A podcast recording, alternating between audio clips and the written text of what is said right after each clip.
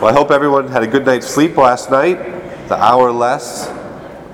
At, le- at least for me, it was very hard to get out of bed this morning. I woke up and, as per usual, it was pretty dazed, but I looked outside and it was so dark. I was like, wait a minute, skipped ahead. Should it be brighter outside? I was like, no, it's, it's actually 5.30 in the morning and I can't do math. But uh, no, for a gospel that we need to wake us up, we have a showdown between Satan and Christ here, which is a great way to wake up and something that uh, should cause us to think and hopefully wake us up a little bit. And it's when we, think about it, Christ, Satan, okay, there you go. They've been going at it for a little while. But Jesus is a person, second person of the Trinity, created Lucifer, one of the highest creations. Shouldn't be much of a fight, right? They're not even in the same league. It's like throwing a stone against a rock, uh, mountain, right? Our Lord is in a different league than Lucifer, yet he tempts him. It said that he tempts him. In, in Christ, in his full humanity, was tempted. But we recognize that ultimately Christ won, right? His, his victory on the cross is something that gives us all peace. We're getting to the end of the story, but we do know the end of the story. Christ wins, right? The victory has already been won. We're just figuring out how our Lord wants to get there. So Satan is tempting Christ. And what, what is he tempting him? Well, I was listening to Fulton Sheen the other day, and he's talking about this encounter and says that this is actually one of the three times that our Lord is tempted to not die on the cross. He's asking him to show his divinity, show his kingship in a way other than the, the, the will of the Father that led to him dying on the cross. And ultimately, as a human, we can understand this. Our Lord knew he was going to die on the cross eventually, maybe not specific details, but he knew that was the reason he was sent to earth was to die, to shed his blood. That's not doesn't sound fun, right? So our Lord, it was a temptation for him, but ultimately it was not uh, something that was ever going to come to pass because our Lord can only do the Father's will, right? He gave us this great example to go out in the desert, to spend those 40 days, uh, so many times in the gospel, we see him going out and praying with the Father. That even Christ, the Son of God, the second person of the Trinity, needs to take that time to spend time with the Father. It's a great example for us, specifically during this time of Lent. What is our time like with the Father? Ho- hopefully, we all pray every day. That's something that we need to do. But even within that prayer, are you saying the rosary, uh, which is a beautiful thing, but is your mind wandering, or, or, or are you praying, right? Are you reading maybe a spiritual book? Or are you just ever allowing yourself to enter into the silence?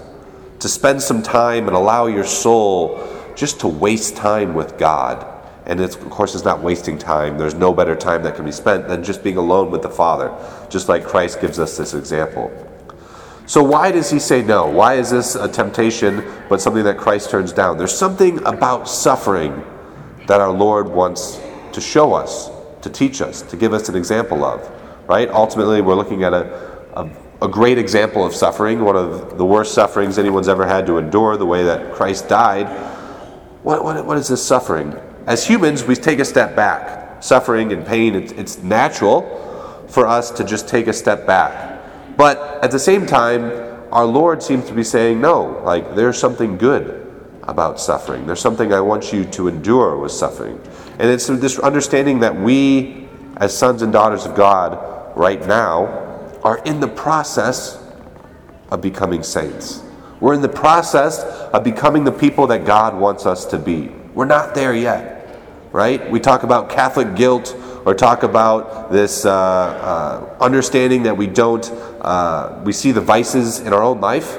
And some people will tell us, like, well, that's just the people, the way you're raised. Like, you're okay the way you are, which is great in its of itself. Yes, you are good. You were created good.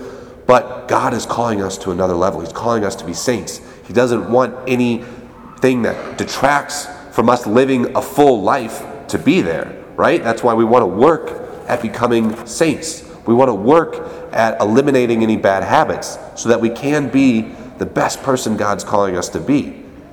So, in that, we can allow suffering to help us grow. We can allow the things in our life to either take us towards bitterness or towards the joy of Christ. Suffering is a real fork in the road for us. It's a real decision.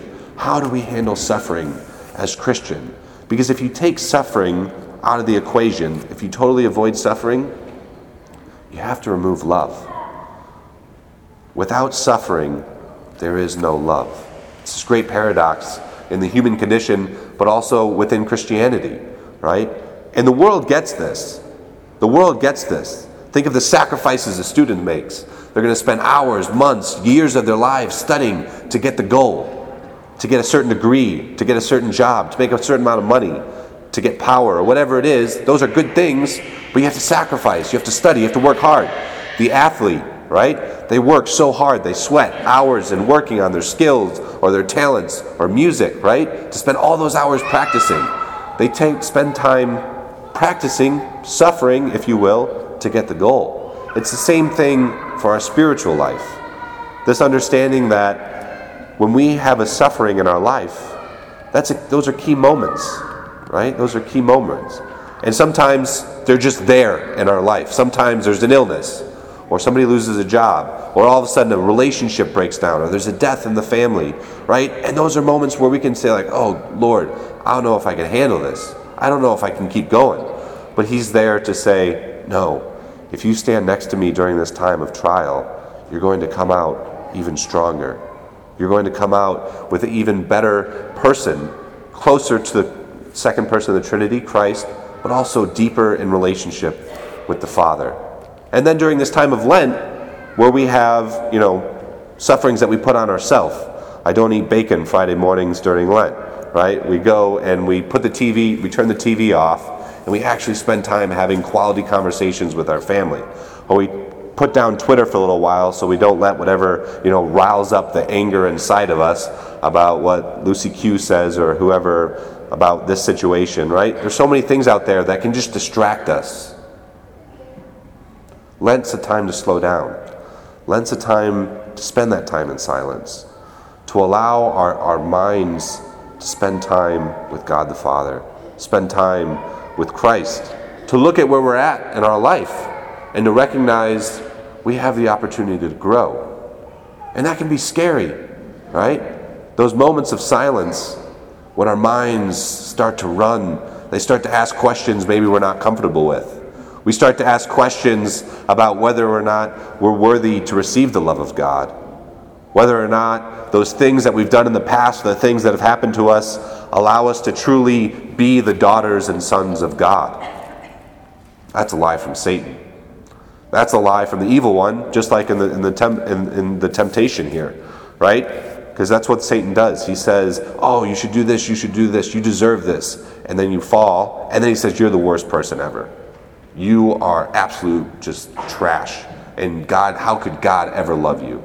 If you ever have that thought, it is clearly not from, from God. Clearly, that is not how God works, right? Because when we look at sometimes at the, the inner part of our heart, we recognize we want to grow, but we're afraid that God can't love us. We're afraid that if we truly talk to God about that wound in our heart, about a situation in our lives, he's not going to understand. He's not going to love us. He's just going to be disappointed. What? No way. No way. Right? God is always there saying, I'm right here. I want you to grow closer to me so much. I want you to experience the peace and joy of the Christian life. Right? Because while we do endure sufferings on this earth, and heaven is going to be so amazing.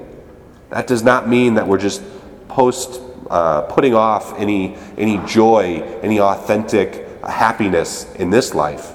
But when you live the Christian life, when you go through the joys, but also allow the sufferings to really form you and say, God, I'm trying to follow your will. Help me. If there's anything in my life keeping me from doing your will, take that away. Allow me to just get the most out of this suffering. That's what's so sad is when you see the misery in the world. There's so much wasted suffering. How many people have that sickness in their family, someone having cancer, and, and they're just hopeless? Where God is saying, No, I, you can use this.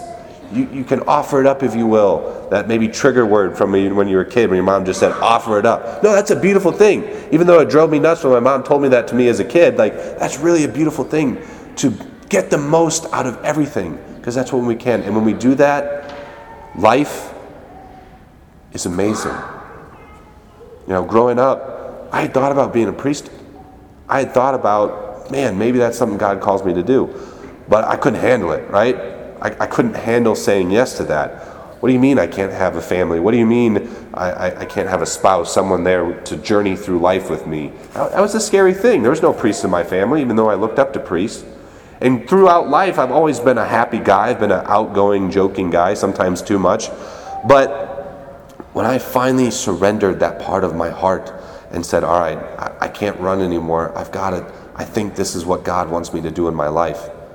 And He's asking that, obviously, not for each of us to live out a vocation, but to your vocation that God has known that you would have of all of time. When you surrender to that, that opens up so much.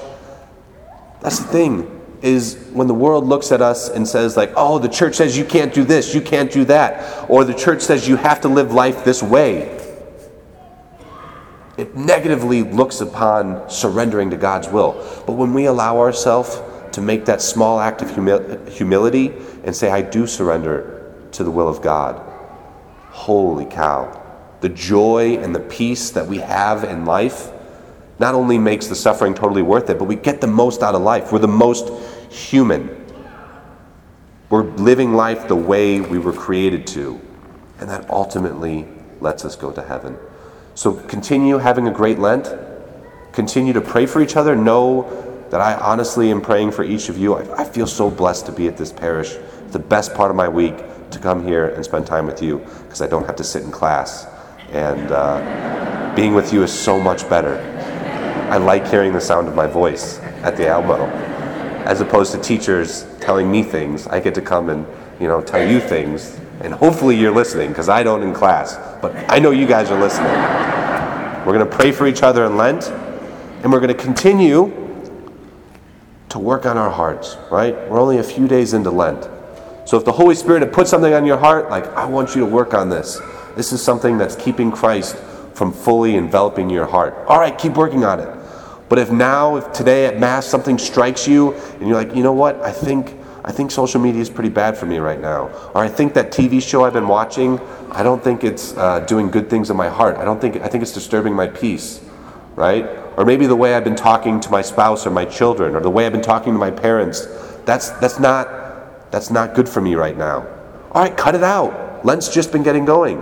And allow yourself to just truly be covered with the graces that God wants to give you this time. So know that I'm praying for you. Please pray for me. And know that this time of Lent is going to grow each of us closer to Christ, but ultimately deepen our relationship with the Father.